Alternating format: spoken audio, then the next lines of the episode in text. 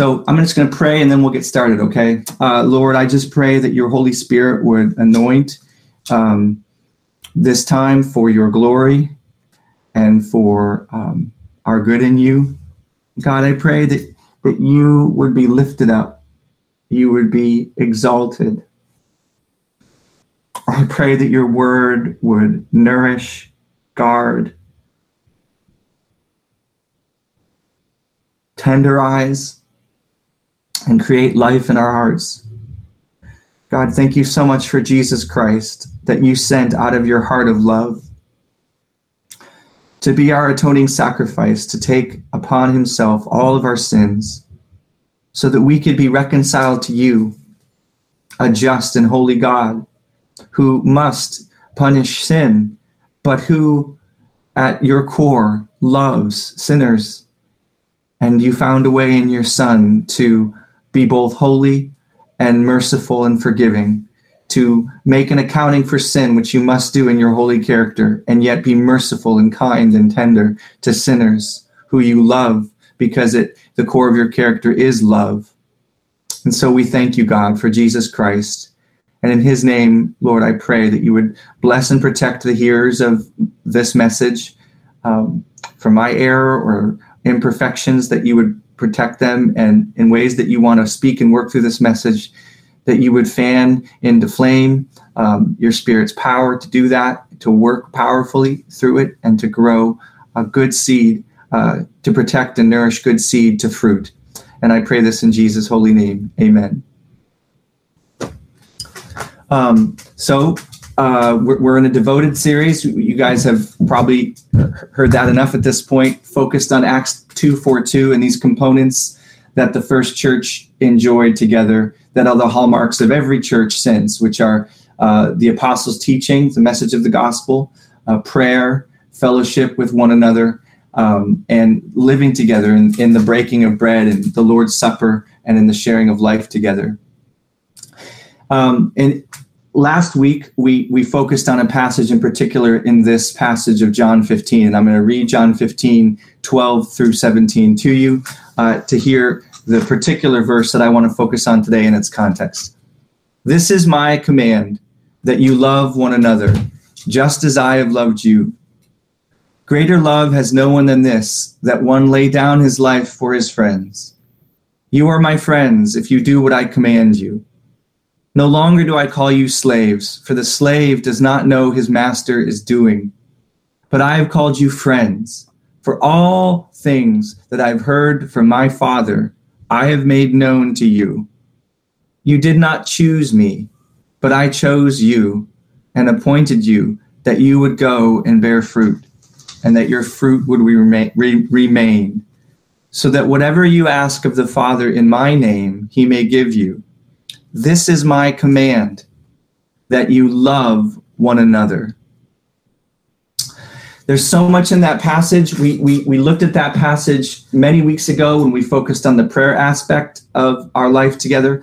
Um, I'm going to focus on the bookends, which is summed up in the first verse that I read today. This is my commandment that you love one another just as I have loved you. And that finishes this particular passage when Jesus says in 17, This is my command that you love one another. And in between, Jesus talks about his friendship with the disciples, he talks about the power of prayer. And both of those things are towards an end in this particular passage that we would love one another. And, and last week, as we looked at that, I, I sought to help us consider whether we're too prone to too quickly breeze through and minimize when Jesus says the phrase, as I have loved you, and that we move too quickly to try to pick up, pick up the weight of love one another. And, and so, you know, that was the point of last week that, that when we too quickly do a drive by on as I've loved you, and we really don't consider how Jesus has loved us, that it, it leaves us empty eventually. It leaves us trying to carry a load without either the power we need or even the understanding, really, of what it is we're trying to replicate when he says, Love one another as I have loved you. And so if you didn't hear that message, I just it's it's really a piece with this message. So I just want to appeal to you to, to go online and, and and listen to that message. But this Sunday I want to move a little bit more into the love one another part and reflect on what that means for us as God's people together, because it's a together passage. It's love one another. Um, so first, though, I want to set the table a little bit by by setting up an illustration. Okay, so I am legendary in my own mind and in the mind of anyone who knows me really, really well for losing things and missing things. Um, I'm getting a tiny bit better, like just a tiny bit better. But for much of my life, like my wallet and my phone, they, they might as well have been decorated in in camouflage skin. You know, I, try as I might to put them in the same place. Uh, day after day, I have this incredible ability to lose them almost on a daily basis. For the sake of of keeping my marriage together, God has blinded the eyes of my wife to the absolute inanity of of this problem in me. And he's actually given her a miraculous gift of compassion about this area. Like i'm not kidding. I will literally have lost my wallet or my keys for the 10th time in 4 days. And and at each time i'll say jen i can't find my keys. And she'll say literally literally it's almost like a, a, a token phrase she'll say that's so weird. I mean and, and she means it like every time like if you know my wife you know she doesn't she's not a sarcastic person. And so like i'm just then when she says that i just feel released of the guilt the condemnation and i'm like yeah it's so strange isn't it? That like because it's not so weird. It's exactly what should happen right? In fact, nothing is more illustrative of, of my inanity in this area than when I have, and I have done this. This is something that you only see in like movies and TV shows, but maybe you've experienced on time to time. But but on multiple occasions, I believe I have hunted with passion and hunted with desperation in search of sunglasses that I need urgently that are literally on my head as I'm as I'm looking for them. And and so and it's happened with phones that are in my pocket. I mean, glasses are are literally on my head. And if I was aware of what was going on on the, the sensory feeling skills cells on my scalp, I would I would know they're on my head. And and I'm I'm wearing them and I'm running around the house looking through drawers and behind floors and under shirts, you know, and, and they're on my head. And at some point, I realize, oh, wait a second, I'm, I'm feeling the glasses on my head. And so, so I'm very able to to miss the obvious, to miss the obvious, right? And and so, and you might feel it coming. This is my transition. It, it might be not surprising to know that I am I am very aware of my ability to miss the obvious, not only in my personal affects, but also in scripture. In, fact, I think that I'm not alone in this, missing the obvious that's right there in scripture. In fact, I think the most poignant and most powerful and most obvious truths in scripture often get drowned out uh, because we've grown used to them in, in a fleshly way, we've grown kind of calloused and deaf to them, or or because in our human weakness, we just can't grasp and understand the truth and the beauty that's there at that point for lack of spiritual sight and the power that we need from God to see what's right in front of us. Um, and, and, and that's really just i, think a, a, problem for, for every believer that there are things that are right in your face obvious and and when god opens our eyes to them we find ourselves saying and i'm sure this has happened to you oh my goodness i have heard that all my life it's it's been right in front of me I, I would have even said intellectually I, I believe that but now i can see that i i never really saw it the way i see it now it's like the blinders are off. The biggest way this happened to me was when I, I first came to Christ in 1992. I had heard that Jesus had died for my sins my entire life that I could remember. But one day in August of 1992, God opened my eyes to really see that that really meant what it said that all of my sins, past, present, future, were on Jesus Christ. And so it's very possible for us to see something in Scripture, know something, our whole lives and yet not really grasp it the way that it's supposed to be grasped. And so this morning, I just want to take care because what I'm going to bring to you is not going to shock your ears. It's not going to be new to you. But I want to take care that that we don't, as far as it depends upon us and, and through the Spirit of God, we don't miss what's staring us right in the face. We don't miss something that's as close as the nose on our face. It can be right in front of you, but you're not aware of seeing it, right? And so here's this duh, unsurprising, obvious truth that I'm praying through the Holy Spirit, He might make alive to us in a powerful way uh, for the first time or for the 400th time. Um, but, but here's what it is when Jesus says, As I have loved you, so you too must love one another, I believe this is what Jesus means. To obey Jesus' command to love one another as Jesus loved us means that we have to care for one another's spiritual health. To obey Jesus' command to love one another as Jesus loved us means we have to care for one another's spiritual health. This is not the only way that we're to care for one another. James, in his a letter, he, he makes it clear, for instance, that for a brother to say to another brother or sister, God bless you, and leave them starving or naked uh, is to practice a fraudulent, empty religion that God dis- despises. But, but at the core of what it means to be a Christian, when we look at what Jesus says, when he says, As I have loved you, at the core of what it means to be a Christian and to belong to his church and to be a church, to be this church, means that love one another, we must care for one another's spiritual health as Jesus cares for our spiritual health. Let me try to explain what I mean by going back to last week's message for a second. Remember that last week we considered that Jesus loves us and we looked at three primary ways he loves us. He died for our sins on the cross, undergoing unimaginable suffering to reconcile us to God. Number two, he never leaves us, but he comes to be with us forever through the power of his indwelling spirit coming into our spirits and uniting with our spirits, so that his presence, his heart, his mind, and his power are there for us to keep us walking with God.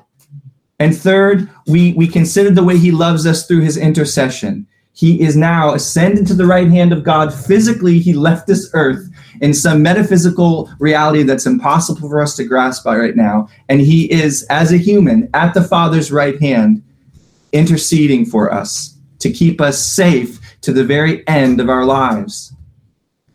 Now, let's come back to our passage in John 15, 2. As I have loved you, so you must love one another. So, how does Jesus love us? Well, very specifically to Jesus, he dies for our sins. He comes inside our spirit and lives inside our very spirits. He ascends physically, metaphysically to the Father's right hand, and there he sits interceding for us. So, is that what he means? Like, are you and I going to die for one another's sins? Are, are you and I going to unite, put our spirit, pour out our spirit on each other? Are you and I going to ascend to the Father's right hand in the place of highest authority and intercede? Right? No, like none of us are going to do that. None of us can do that. So, w- what is he talking about? Well, certainly there are aspects of dying for one another that, that come to pass in the Christian life uh, with martyrs dying for other believers to protect them, laying down their lives for each other. But I don't think that's that's principally what Jesus is talking about. When we go back and think about what Jesus was doing in dying for our sins, in coming into our hearts to indwell us through the power of the Holy Spirit, in ascending to the Father's right hand, the thing that ties all those activities together is this they were all ways that Jesus brings us to God and keeps us safe in God. Dying for our sins, entering to our spirits, interceding for us at the Father's right hand. They are all ways that Jesus provides what we needed to come to the Father, to stay with the Father, and finally to be forever safe in the Father's hands. There were all ways that Jesus sacrificially cared for our spiritual warfare, welfare.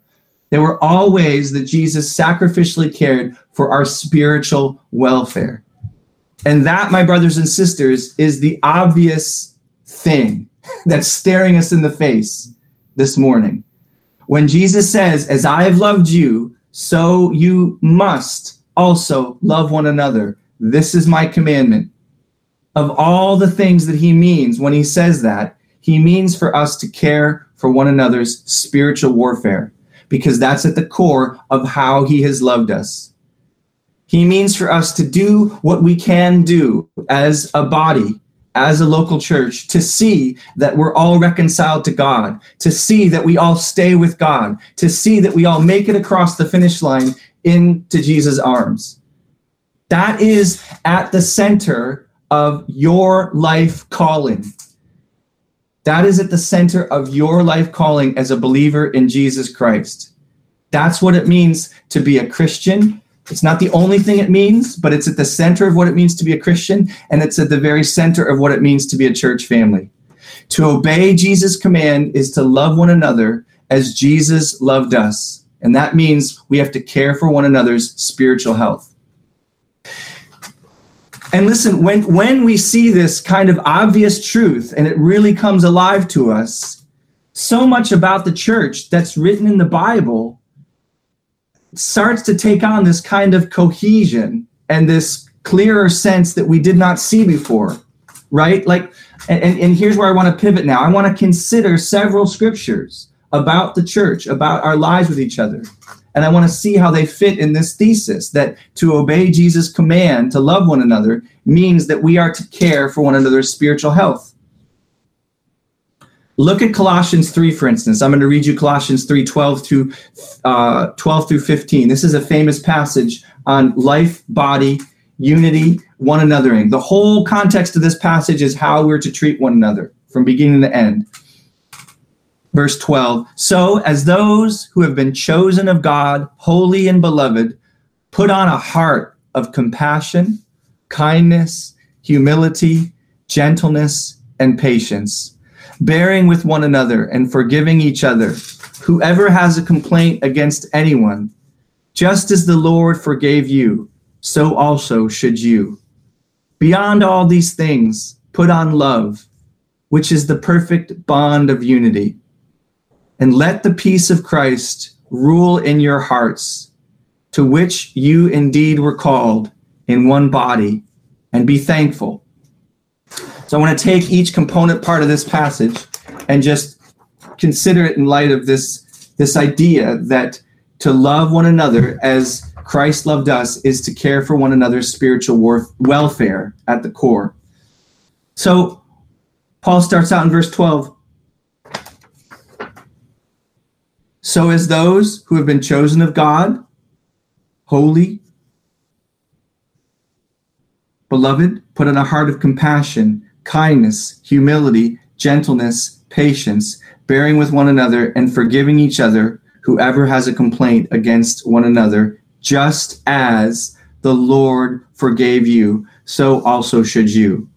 So, why do we treat each other with kindness, humility, compassion, gentleness? Why do we forgive one another as the Lord forgave us?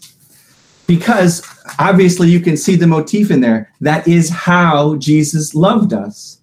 And that is his command that we would love one another as he loved us. But but why do we do that? Are, are we just like I do what Jesus does, I do what Jesus does? What's the purpose of doing what Jesus does? In all these things, we remind one another this is who Jesus is. This is what it means to experience his grace. This is the place to be kindness, gentleness, compassion. This is the heart of Christ. It is what it means to be with Him, is to be with someone who is gentle and compassionate and forbearing and forgiving. And, and when we put these things on in love for one another, it protects us from a coldness and a blindness to who God is that's soul destroying. It protects us from dividing with one another in a way that hollows out our relationship with God and cancels out our ability to see him. And, and that is of utmost importance that we see Jesus. Seeing Jesus, for instance, in, in 2 Corinthians, seeing him with the eyes of our heart is the way by which we are transformed into his image continually through our lives. And so, what Paul is saying here is not just be good little boys and girls. He's saying, show Jesus to one another in how you live for one another, because that is how you are going to stay alive spiritually. That is how you are going to flourish spiritually. Look at verse 15. Let the peace of Christ, or, or hear it at least, because you probably don't have it pulled up. This is what he says in Colossians 3:15. I just read this. Let the peace of Christ rule in your hearts, to which indeed you were called into one body, and be thankful. Let the peace of Christ, what he's talking about there is the peace that Jesus won and brought to you between you and God through his shed blood on the cross. He's not starting, first of all, I believe, with emotion. He's talking about the objective truth that Jesus has reconciled you to God in the cross. And he's saying, let that peace rule in your hearts. In other words, you're another word for that peace is to let it umpire or referee, let it judge, let it act as sort of a, a, a, police person, letting in what's right and protecting you from what's bad. So when condemnation comes, the peace of Christ says, No, no, no, no, you may not come here. Jesus died for that. Every sin, every accusation, Jesus died for that. When when the the the idea comes in, Jesus is not really God Jesus is, is a great teacher. No, the peace of Christ says that he was God the Son who shed his blood for me and reconciled me to God. He is my God. He, that thought cannot come here. Particularly in Colossians, this peace of Christ was the truth of Christ that was to protect them from believing that Jesus was not enough for their acceptance before God. A theme we see continually in Scripture and a theme that continues to attack us that Jesus is not enough to reconcile you with God. And Paul says, no, let the peace of Christ, let it guard that truth. Let it protect you. Let it rule your heart. Let it oversee and guard your heart. But then see where he goes with this. He says, let the peace of Christ rule in your hearts, to which indeed you were called into one body. To which indeed you were called into one body. And and what he's doing here, and he goes on to, to say in verse 14, beyond all these things, put on love, which is the perfect bond of unity. So the fruit of peace in this passage, one body, unity, one body, unity, isn't your individual walk with God alone. It is that, but it is your individual walk with God lived out in community your peace with God, your believing the gospel, you're holding on to the gospel, it becomes central to the unity of your relationships in Christ. It becomes central to the harmony and the love between you and other people. Um, there's a great quote I have in here, and I, I just, Lord, please help me find it. Um, I, I can't find the quote, but but the quote was basically saying this, and it was from the pulpit commentary. It was saying that the peace of Christ that rules in our heart is the fuel for the unity that connects our hearts together. The peace of Christ that rules in our heart is the fuel for the unity that connects our hearts together. It's that the peace of Christ in the gospel in Colossians 3 is this one body making power. It, it is power to protect our sense of unity and oneness and harmony around the gospel. So you're holding on to Jesus Christ as your Savior, and you holding on to the gospel becomes the means by which you are filled with peace emotionally. It becomes the means by which you have power to love other people because you don't feel completely empty and on the ropes. It becomes the peace that that allows you to be in one body functioning with one another. Uh, let me let me. This is where he keeps going. This will hopefully become clear as we go to verse 16, for instance. Verse 16 says, "Let the word of Christ richly dwell within you." This is the very next verse. Let the word of Christ richly dwell within you, with all wisdom, teaching and admonishing one another. let the word of Christ richly dwells within you. That's another euphemism for all of Jesus' words, but particularly the message of Jesus in his death and resurrection to reconcile us with God. He says, Let it dwell within you with all wisdom and teaching, and therefore teaching and admonishing one another. So, in this conception of Colossians 3, why do we let the word of Christ richly live in our hearts? Why do we then try to teach one another with wisdom and admonish one another with wisdom from that truth of Jesus Christ? Well, it's it's obvious. It's right in our faces because this is caring for one another. This is how we guard and protect and nourish each other's spiritual welfare. This is how we love like Jesus did. We protect and care for one another's spiritual welfare. In verse 17, whatever you do in word or deed, do it all in the name of the Lord Jesus, giving thanks through him to God the Father. Why do we do what we do in the name of the Lord? Which which basically means we do what we do in keeping with his character.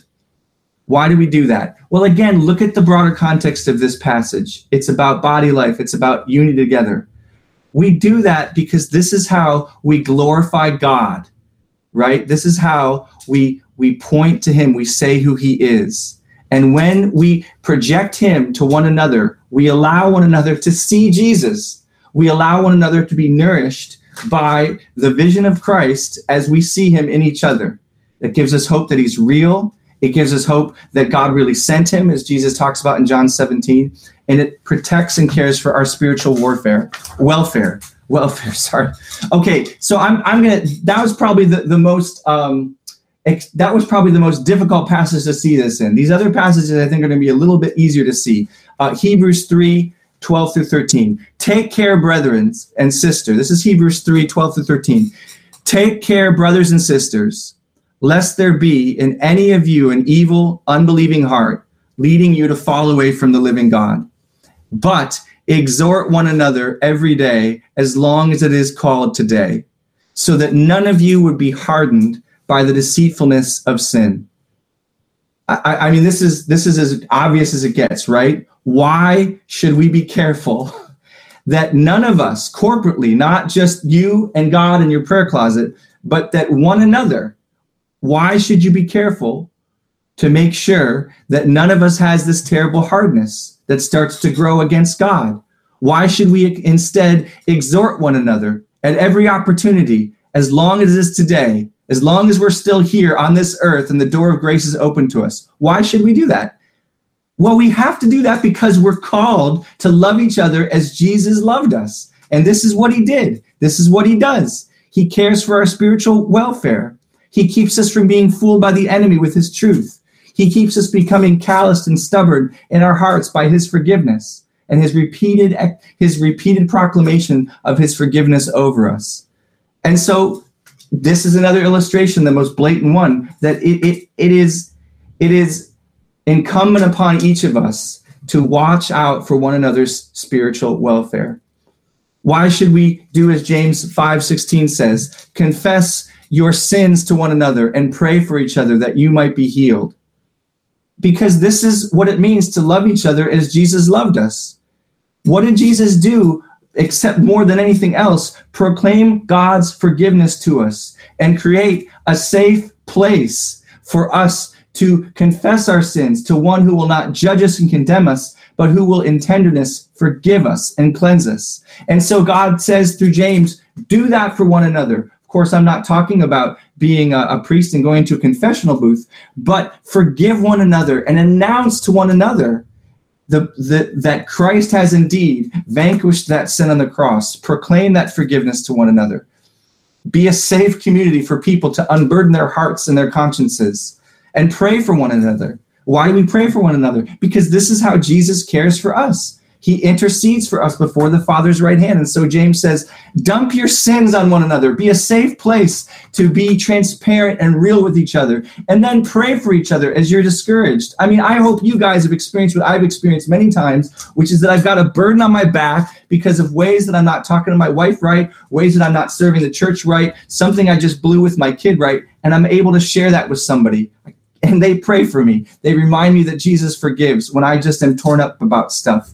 And for some reason, God has decided it's not going to be enough to just go into the prayer closet and deal with him. I'm going to have to share that with a brother or sister. They're going to have to hear me and see it in the light, and I'm going to be unburdened by that. And they're going to stand for Jesus, not be Jesus, but represent him, saying, Gosh, I hear that. I hear that. God forgives you. That sin cannot condemn you. You are not hiding that anymore. I confirm that you are, are, are, are against that and are agreeing with God that that's wrong. Go in peace.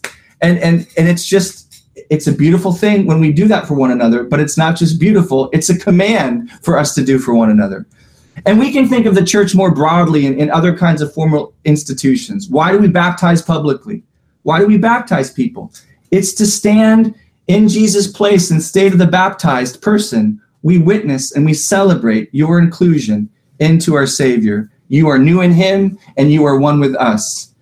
Why do we do communion? Isn't not to love as Jesus loves us by proclaiming the gospel that He proclaimed and to do it together and for the benefit of the whole gathered church so that all of us commonly hear and share in the message of this redeeming blood. Why, why, are we commanded? This is one of the most clear ones I can bring to you this morning. Why are we commanded to do church discipline? Is church discipline, and, and, and for those of you who may understand, it, I'm referring to this passage in Matthew 18 where Jesus is talking about someone who is in serious unrepentant sin. Um, and, you know, the classic illustration we use is, is a, a, a man who is cheating on his wife and he will not repent. Um, and so the church would take him through a process of appealing to him to stop and repent. And Jesus talks about doing that privately and doing that with a group. And then if he still won't repent, doing that with the whole church gathered and say, brother, you have to repent. And if he won't turn from that sin and seek help and seek uh, and seek to walk in God's ways, then you say to the brother, you can't call yourself a Christian here anymore. You can't take communion with us. You can't live like this and, and, and say that you are really a Christian. And that's what church discipline does. And what's the point of that, though? Is that to like make sure that we're not near sinners? No, Jesus spent his life with tax collectors and prostitutes. That's what he did. He went out to bring the message of God's reconciliation to people. But no, it, it, it is to say to the person, brother, we can no longer affirm that you belong to God until you turn back to God turn back to him. And the reason we do that is what Paul says in 1 Corinthians 5. He says that we do that so that his soul might be saved. Do you see that? The, the whole point of church discipline is to care for the spiritual welfare of this person who's straying and living a lie and refusing to wake up. It is to care for their spiritual welfare. So I, I just want to say again, I want to call us to see the obvious truth here why are we called to be the body of Christ? Why are we called? Is it to like show up at a building at 10 a.m. on Sunday? You know, is it to sit down and listen to a sermon? Those things are, are I don't want to knock sermon preaching or else I wouldn't be doing this. That is how Jesus loved us, was proclaiming his word to us. But my point is that that we are called to be the body of Christ of all reasons not less than to express his love to one another, to express his spiritual care to one another, to be a means of his spiritual nourishment and protection over one another. That's why we're called the body of Christ. What does it mean to be someone's body except to to do what their head says, to do what their mind says? We are to express who Jesus is to one another. That's what it means to be the body of Christ. It means other things, but it means that at the very center.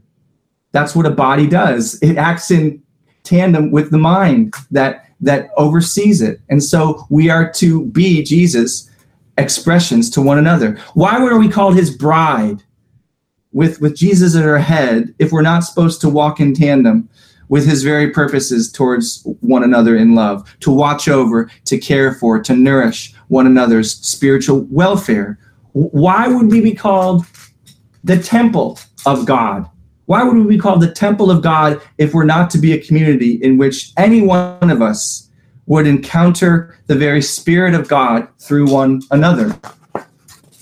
All of this is why I'm saying, of all the things it means when Jesus says, As I have loved you, so you must love one another, it must mean that we, we seek to do for one another what Jesus did and does for us. And that at its core is to, to see about our spiritual welfare, to protect, to watch, to nourish, to support one another's spiritual welfare. Now, a couple of quali- one qualification here. This does not mean that we all do it the same way all the time. It, it, this will vary with our individual gifts, with our unique callings. Some of us have gifts in hospitality.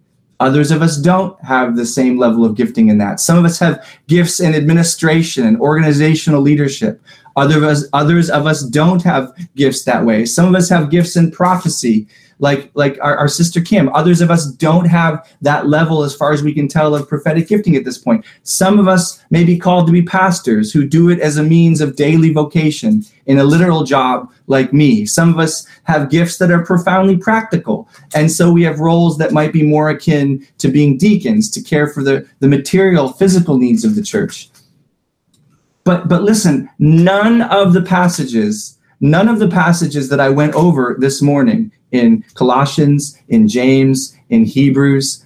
Uh, none of those passages refer to any of those unique kinds of gifts and callings.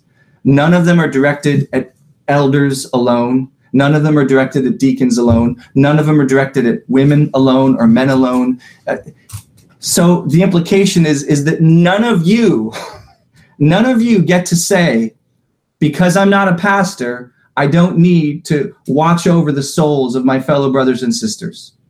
You may not do it as much as I'm called to do it, but you don't get to say that. None of you get to say, because I don't know the Bible as well as Donna might know the Bible, I don't have to try to counsel spiritually and encourage one another in spiritual things. Because I'm not that smart, you know, and you're you don't get to say that. None of us get to say because I'm I'm I'm not a care group leader, I don't have to try to counsel this person who's hurting or mourn with this sister who's grieving. I don't I don't that's not my job. I, I don't I, I don't get to say uh, because I'm not like a, a, professional Christian counselor, I don't have to admonish my friend and gently try to appeal to him as he's walking away from God. No, what, I what I announced to you today, what I've read to you today from Scripture, it's not for pastors alone. It's for you. It, it, it's your job as well as mine to care for the spiritual welfare of this church and God's people. My role is unique. It involves more time and responsibility, and as James says soberingly, it involves a stricter judgment for those reasons. Uh, but in some measure, and in different degrees, we are all responsible for one another we are all responsible for one another. Long ago, when the world had fallen apart after Adam and Eve rejected God in the garden, and the first murder took place, when, when the dawn of hatred for one another and forsaking one another and destroying one another had broken on this fallen world, and Cain had murdered his brother Abel he was asked by God to give an account for what he had done to his own flesh and blood. And do you remember what his response was when God asked him what had happened? Where was his brother? And Cain says to God, Am I my brother's keeper? In this bitter, cynical, hateful indifference. Am I my brother's keeper? Brothers and sisters, Jesus Christ has come to say to you and I with a resounding yes, yes, you are your brother's keeper. I have been your keeper. You are to be one another's keeper. Jesus Christ has come and spilled his blood for you. He has put his spirit in you. He intercedes now at the right hand of God to tell you most resoundingly, I am your keeper, and you too now must be one another's keeper, brothers and sisters. So Jesus has reversed and undone this bitter lie of Cain and said, Yes, we are each other's keeper. And when he said, As I have loved you, so you must love one another, he restored this sacred call that Cain had despised. And he put that call on each of our lives to be each other's keeper, to watch over one another's souls. As I have loved you, so you too must love one another. care for one another's spiritual welfare. Folks, there's, there's lots more to say about this. Uh, some of you are, are, hearing this and you might be worried that I'm trying to throw a, a bazillion things for you to do now. I, I'm not trying to do that. Some of you are up to your eyeballs in caring for one another. And, and, and, you might even be trying to care for too much and too many. And, and I just want to say to you, thank you. Thank you, thank you for trying to be faithful to care for brothers and sisters in this church body. Um, and, and please don't give up. Please know that, that Jesus is pleased with your sacrificial posture and your attempts to love one another as he, have, he, has, he has loved you. Some of you have sort of one foot out and one foot in in this. And, and I hope that that you'll be spurred a little bit by this this last couple of weeks and hopefully next week to to to help you gladly get both feet in. Some of you are both are, are in a place where you're, you're at the same time really hungry and desiring care and and you're you're maybe not giving all the care that you could and i hope to help you with both things you know last week today and, and as we move forward um, and and so next week I, i'm planning on engaging you with some more specific ways for caring one another's spiritual welfare and this is where we'll talk about things like why we do fellowship the way we do. And, and, and I'm also going to, Lord willing, I'm also going to offer you next week an invitation to step into a commitment to one another in a particular way for a season, a commitment of fellowship. Um, it's not necessarily anything new or dramatic. It's just a commitment to a relationship of discipleship care um, for for a limited season. I'm going to talk to you about what that can look like next week. But but mainly, what I wanted to do today is just try to impress on you before we get into the practicalities that this is a real thing, that this is something that God deeply wants from you, that He deeply wants you to be part of caring for the spiritual welfare of one another. And and and I, I want you to feel not the guilt of that, but but I want you to feel the seriousness of that, the clarity of that. And I want to leave you with hope in that. I want to leave you with hope in that. Um, with one last word. In Psalm 133, King David is talking about fellowship. He's talking about unity between brothers and sisters around the things of the Lord in Psalm 133. And here's what he says at the beginning He says, Look, he says, Behold, how good and pleasant it is when brothers dwell in unity. Behold, look how good and pleasant it is when when people of God really come together around God, it is so good. It is so pleasant to be in that place. And then he talks about this in this strange language that would be really foreign to us the idea that it's like oil running down the face, the head, and the beard of the priest. And I believe he's making an allusion there to the anointing of God over the intercessor of God that the power of God is poured down in that place where brothers and sisters dwell together in unity. And, and I think it's clinched at the end of the psalm in Psalm 133. It's a very short psalm. When, when he concludes the psalm with this, he says, There, in that place, the place where brothers and sisters are dwelling together in unity, there, he says, Yahweh commanded the blessing, life forevermore. In that place where there's unity around the things of God, around the true God, there God commands blessing. And that blessing is life evermore. evermore.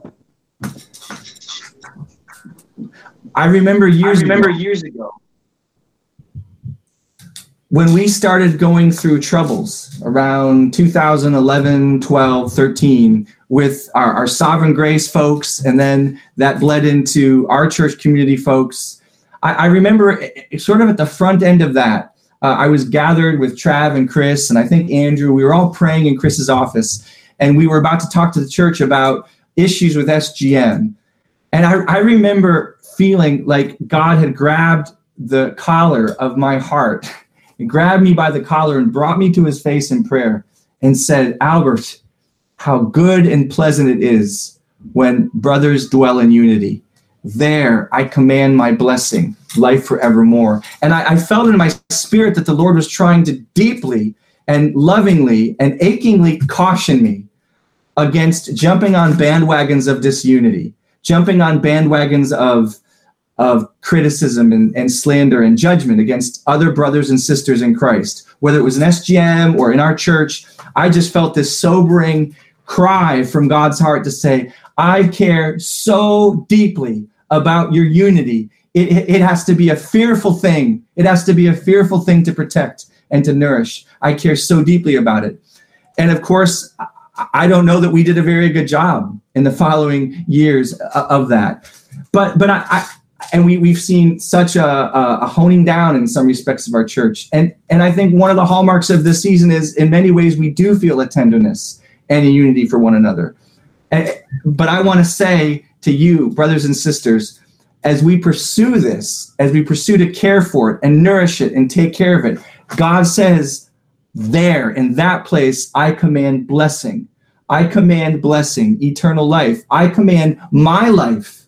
I don't think he's just talking about a, a, a time, a length of time. I think he's talking about the quality of life that he brings to bear, that he commits to point to, that he commands be upon a place where real unity is being pursued, where real sacrificial love for one another around, build upon the things and the truths of Jesus Christ, that he can't help but command his blessing there in his life there. So I would just want to say, as we as we try to pursue this, as we try to protect this, as we try to nourish this, we can expect God to command his blessing, as he says in 133, Psalm 133, his blessing. We can expect him to to stir up and strengthen eternal life in us the quality of of his presence being with us right the quality of of the holy spirit's presence among us i think we can we can count on him bringing that to bear more and more here